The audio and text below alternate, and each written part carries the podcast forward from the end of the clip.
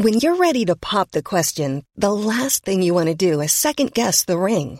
At Bluenile.com, you can design a one of a kind ring with the ease and convenience of shopping online. Choose your diamond and setting. When you find the one, you'll get it delivered right to your door. Go to Bluenile.com and use promo code LISTEN to get $50 off your purchase of $500 or more. That's code LISTEN at Bluenile.com for $50 off your purchase. Bluenile.com code LISTEN.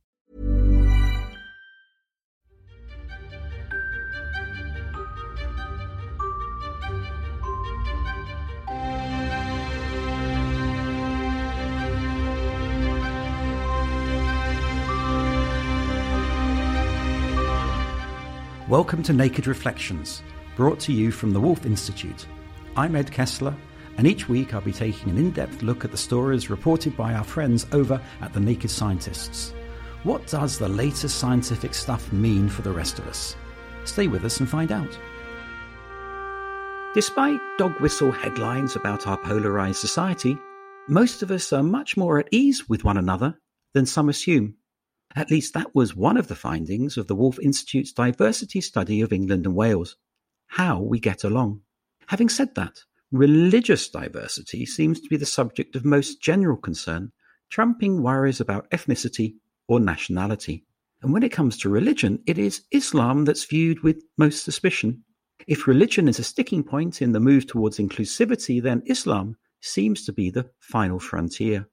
We're following up the recent discussion about anti Semitism with a program about Islamophobia. Could these prejudices be two sides of the same coin? Islamophobia can take many forms, of course, from the rabid to the passive aggressive.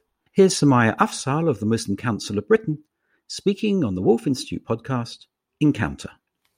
As any community, you have to be open to criticism, you have to be open to debating beliefs and ideas. But I think where that crosses the boundary into advocating for there to be less Islam or less Muslims in the, in the UK, for example, in Europe, that's the kind of language that then transcends that barrier. Um, and obviously, we, we're very uh, keen on uh, protecting free speech, as is everybody else in, in, in the UK. We're very open to debates, um, but I think that there needs to be an understanding of, of how respectful that is.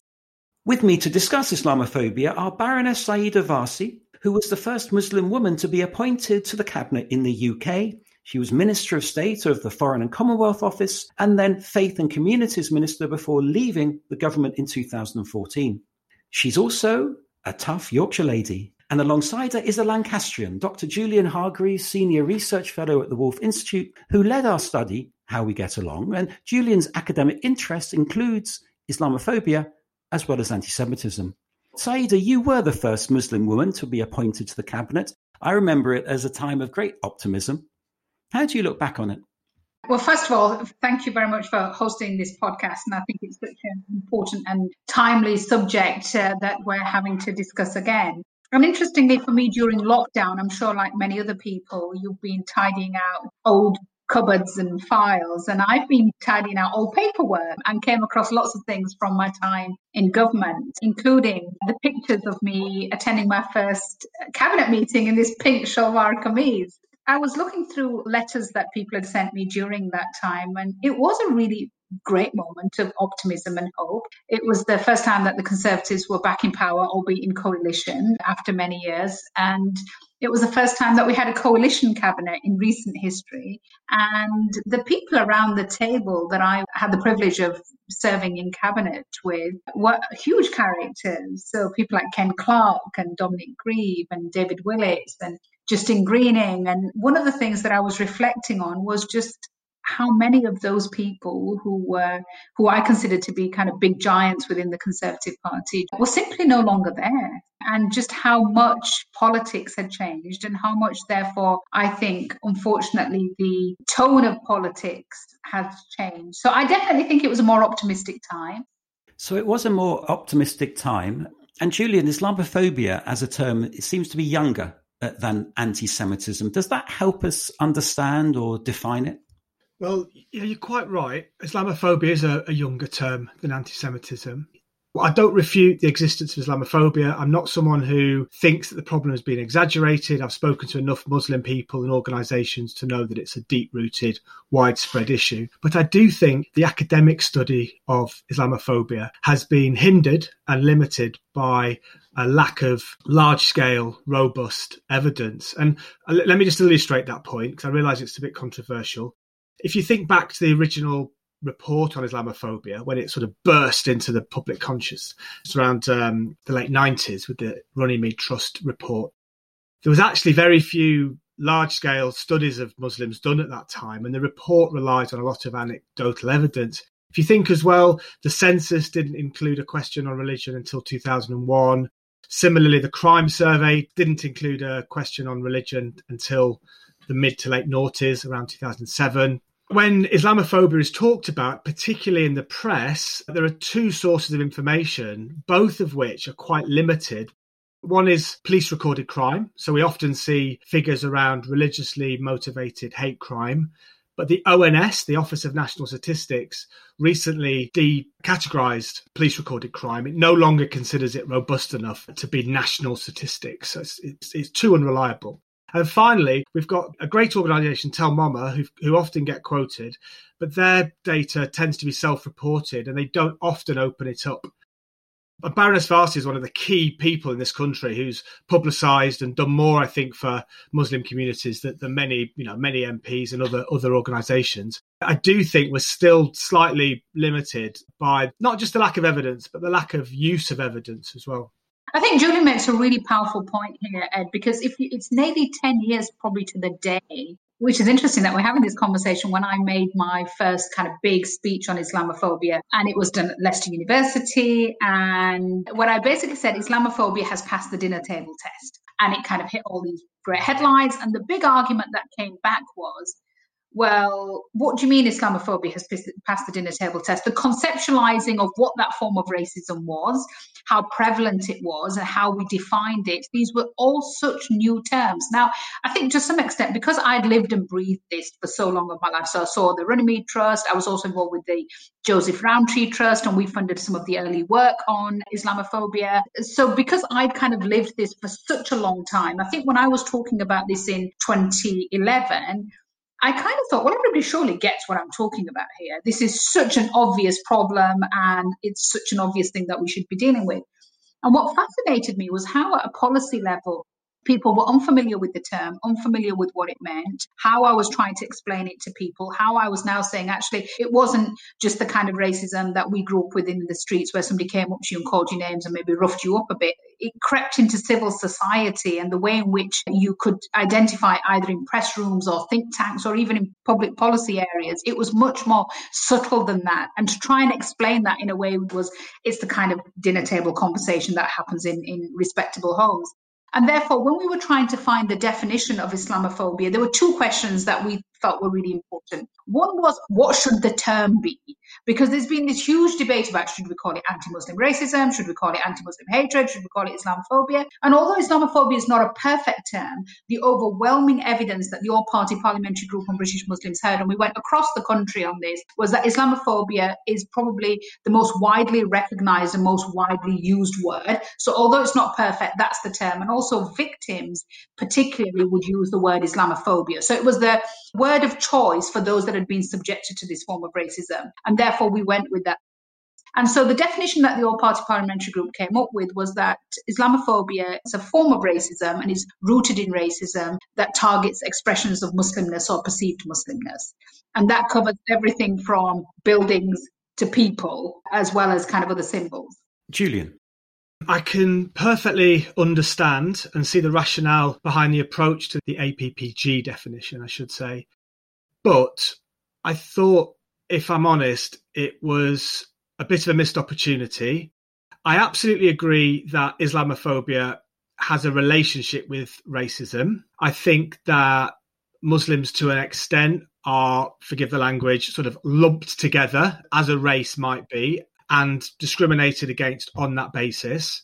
But I think the actual definition suffers from a little bit of sociological jargon, which I think is perhaps likely to be misunderstood at kind of street and community level. The idea of Muslimness or perceived Muslimness, I think is heavily rooted in the academy at a time when for instance, the definition of anti Semitism, we talked earlier about the relationship, is really understood as the hatred of Jews. And that definition, whilst not perfect, has created a kind of common sense understanding amongst Jewish communities. Obviously, the APPG's definition is, um, I don't mean to sound patronizing, but obviously it's well meaning. It was put together by really well regarded scholars and parliamentarians. But the fact that it's not been adopted widely, I think, says something about the definition. I think it also says something about the political climate into which the definition was launched. Finally, it's quite clear that it was rejected by the police. Although some police officers were and police commissioners were involved in the report and the and the process by which the definition was generated, I think that there was a, a feeling within the police that the way the report was put together, some of the people involved, some of the ways the definition might operate might actually firstly confuse police officers who only a few years ago were asked to include a category of hate crime, uh, Islamophobic hate crime, a separate, distinct category. They were then told a few years later uh, that actually Islamophobia is a type of racism. So it, it feels like it's a confusion for the police, and also so much of the report which um, which accompanied the definition, so much of it was attacking the police and counterterrorism strategies, all justifiable, you know, on their own merit. However, I think the police felt uh, slightly defensive about their position, and I think in hindsight, it might have been better to perhaps cast the net a bit more widely than just including sort of left of centre academics in, in, in the formulation of this definition. So I think where I agree with Julian is the fact that this definition was couched in the political climate, which is deeply hostile to British Muslims. And so, therefore, what's telling about the definition, which actually I would disagree with Julian, has been widely adopted. So, politically, it's been adopted by the Labour Party, the Liberal Democrats, by the Welsh parties, by the SNP. In fact, it's even been adopted by the Conservative Party in Scotland. The only people who didn't adopt the definition was the current Conservative Party in Westminster. And I think there's no doubt that the current Conservative Party in Westminster has a fraught relationship with Muslims, I think is probably the nicest way that I can put it what was important for me in this definition was that just like all communities, the British Muslim communities are very diverse, and to try and unite them behind a definition was an impossible task. I mean, if it was an impossible task to unite British Jews of a couple of a hundred thousand behind a definition, to try and unite a community of millions behind a definition was a huge mountain to climb. And I think what was a huge success for the APPG definition and remains so is that for the first time we found religiously practicing Muslims, super liberal Muslims, secular Muslims, non practicing Muslims, uh, Sunni, Shias, Ahmadiyya Muslims, minority Muslims. We found men and women, so women's groups, uh, very liberal women's groups, all of them came out behind the definition. Yeah, we had a few who said no, but we would have expected that. And what was interesting was that the detractors to the definition, each and every one of them had at some point had concerns raised about the way in which the Muslim communities had felt not protected by them. So I think where I would disagree with Julian is that I think the definition is understood. I think the je- definition is widely supported, particularly widely supported amongst British Muslim communities, which is the community that it seeks to protect, that it has the support of dozens of academics, I think over 100 now, and they're not all left leaning academics, although most academics generally lean left. So, you know, that's just the academic world. And it has the support of all political parties, including the Conservative Party, except for the Conservative Party in Westminster. The tragedy is that this is all being done in the backdrop of, by a party in government who is itself embroiled in numerous hundreds of cases of Islamophobia and an inquiry that should have reported nearly a year ago, which is still, you know, kind of lying and has has absolutely kind of no has made no progress. It's an inquiry to which I have given evidence, and I've been deeply disappointed in the way in which even my own kind of evidence session has been handled. So I think it's really important for us to be careful to divide the toxic political environment that we're in around Muslims and particularly their ruling party's relationship with Muslims, and what I think is a very good working definition, non legally binding working definition. That's what this is. This is not asking for law change, just like the IHRA definition isn't. This is a good building block. And I think now what we need to do is stop talking about what the word should be, stop talking about what the definition should be, acknowledge that there's a problem, and start coming up with some policy proposals that start to impact on people's everyday lives. You're listening to Naked Reflections with me, Ed Kessler, and my guests this week are Sayeeda Warsi and Julian Hargreaves. We're talking about Islamophobia. One of the things that gets people hot under the collar, if that's the right phrase, is women's headgear.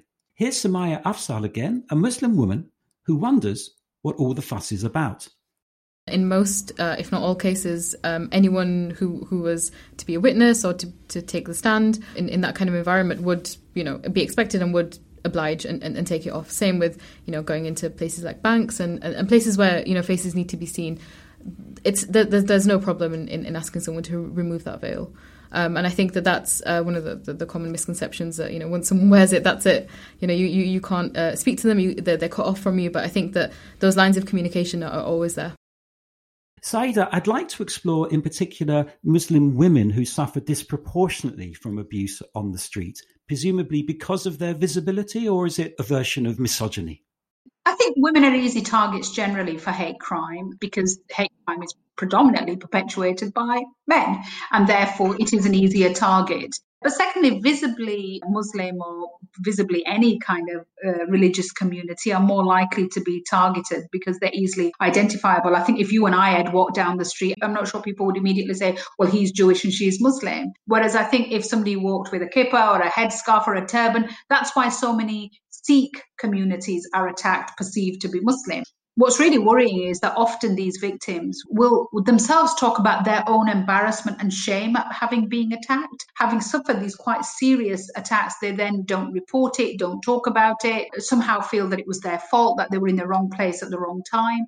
Um, and it causes deep rooted um, long term problems with people giving up work, being fearful about being independent, about doing things for themselves. And if you look at the statistics from Tell Mama, overwhelmingly women are overrepresented in the victims. Is there a danger? And I, I recognize this from all minority communities where there's a sense of being the victim, being persecuted. I just wonder whether it feeds into that, whether the work of Tell Mama or the work of CST, the purpose of which is to identify examples of anti-Semitism, Islamophobia, uh, they're actually motivated to look for it. I wonder, Julian, first of all, you, in terms of actually putting together the evidence, whether we're in danger of falling into that trap. Oh, it's a tricky question to answer because at the heart of that sort of question is really issues around whether the problem has been exaggerated or exploited or somehow weaponized to form a grievance, which is then itself used as a, as a sort of political tool. And those kind of questions often sort of pit themselves, if you like, or people who ask them often sort of fall into the trap, I think, of implying that in fact Islamophobia has been exaggerated uh, or perhaps has been weaponized. So I think it's important to say, as, as Sayeeda quite rightly said, that women are particularly prone to being victimized by Islamophobia. I think we both agree that the problem is widespread and deep rooted within British society.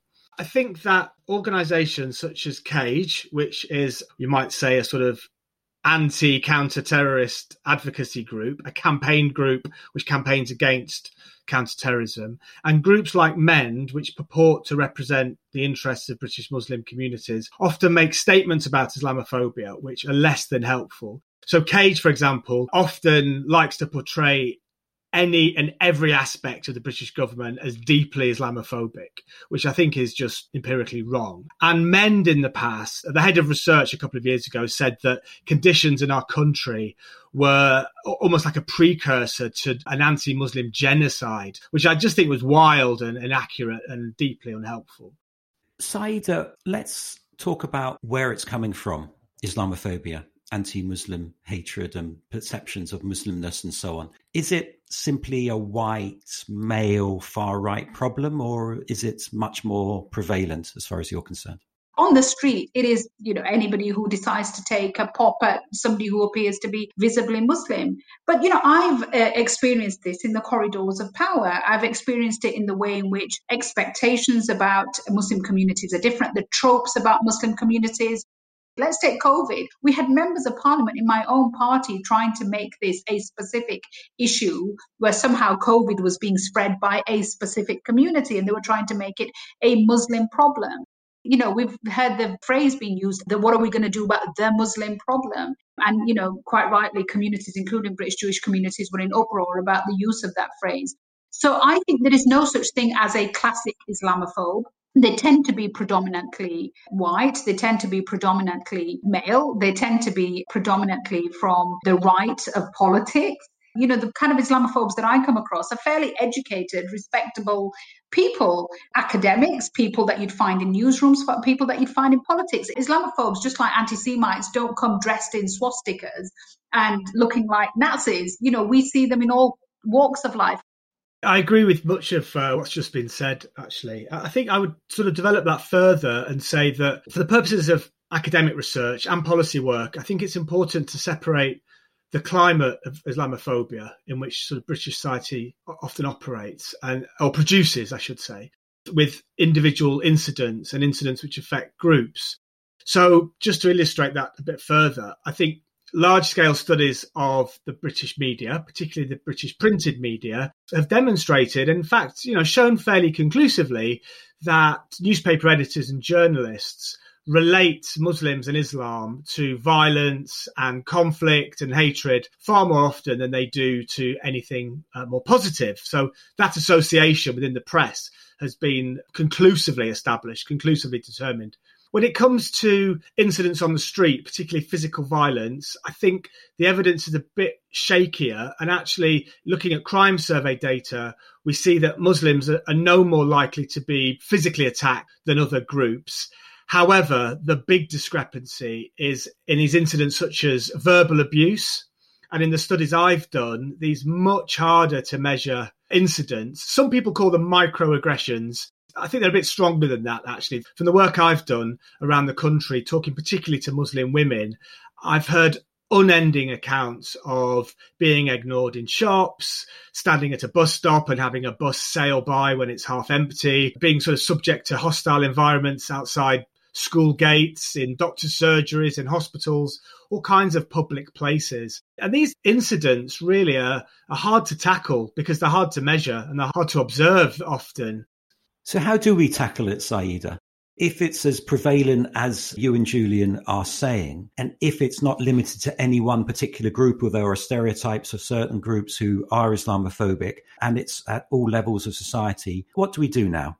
I think there were a whole series of policy proposals. Some of them, I mean, Mama was one that I put forward and adopted in government. Remembering Srebrenica uh, was another. Sadaqah Day, which reflected Mitzvah Day, was another. There were lots and lots of kind of individual policy proposals. The Big Iftar, which was a take on on the Big Lunch, there were policy proposals that were put out which would allow us to start to build positive community around Muslimness and around Muslims. And I think that can be done.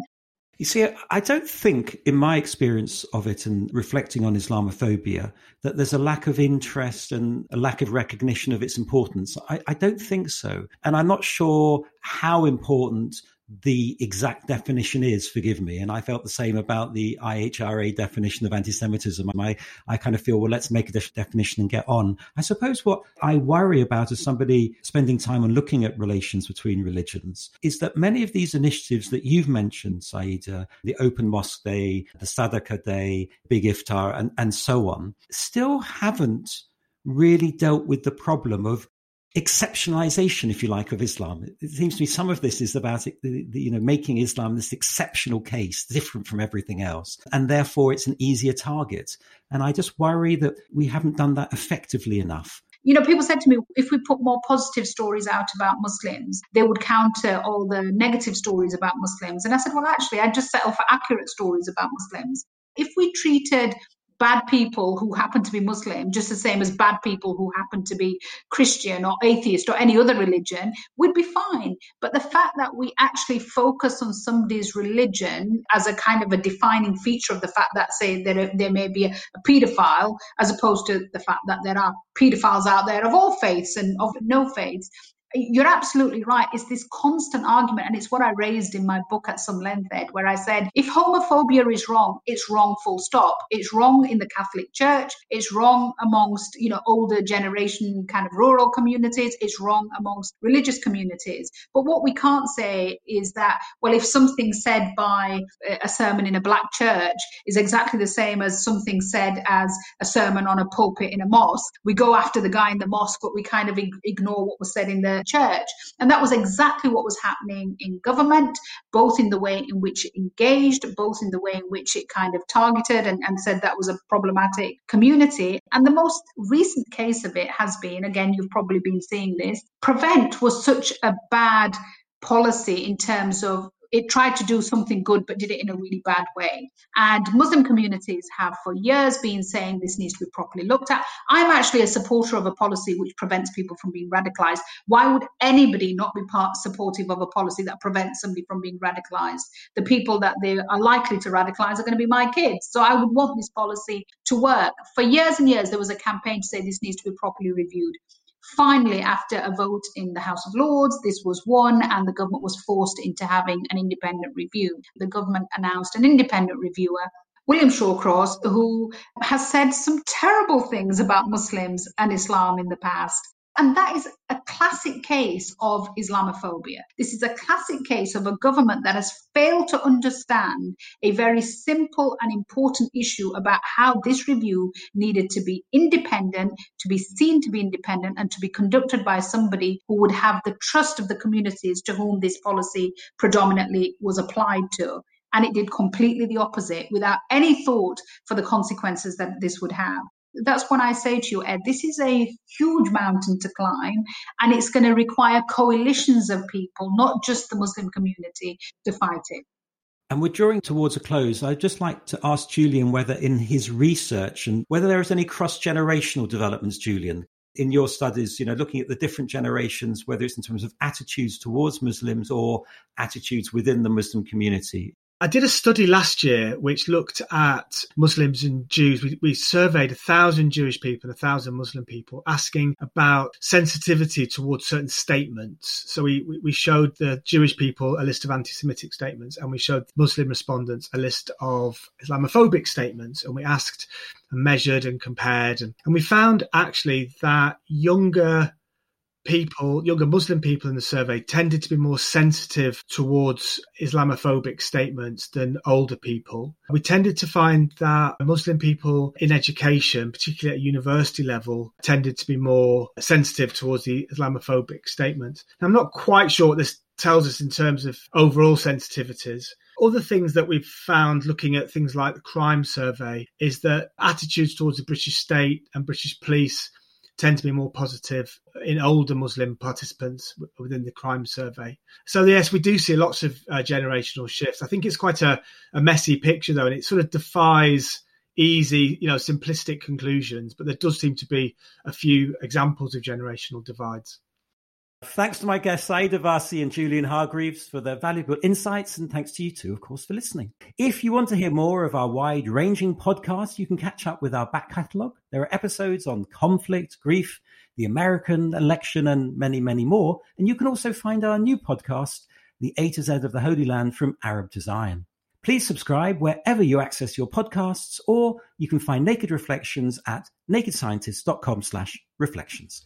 I'll be back next week with some more guests.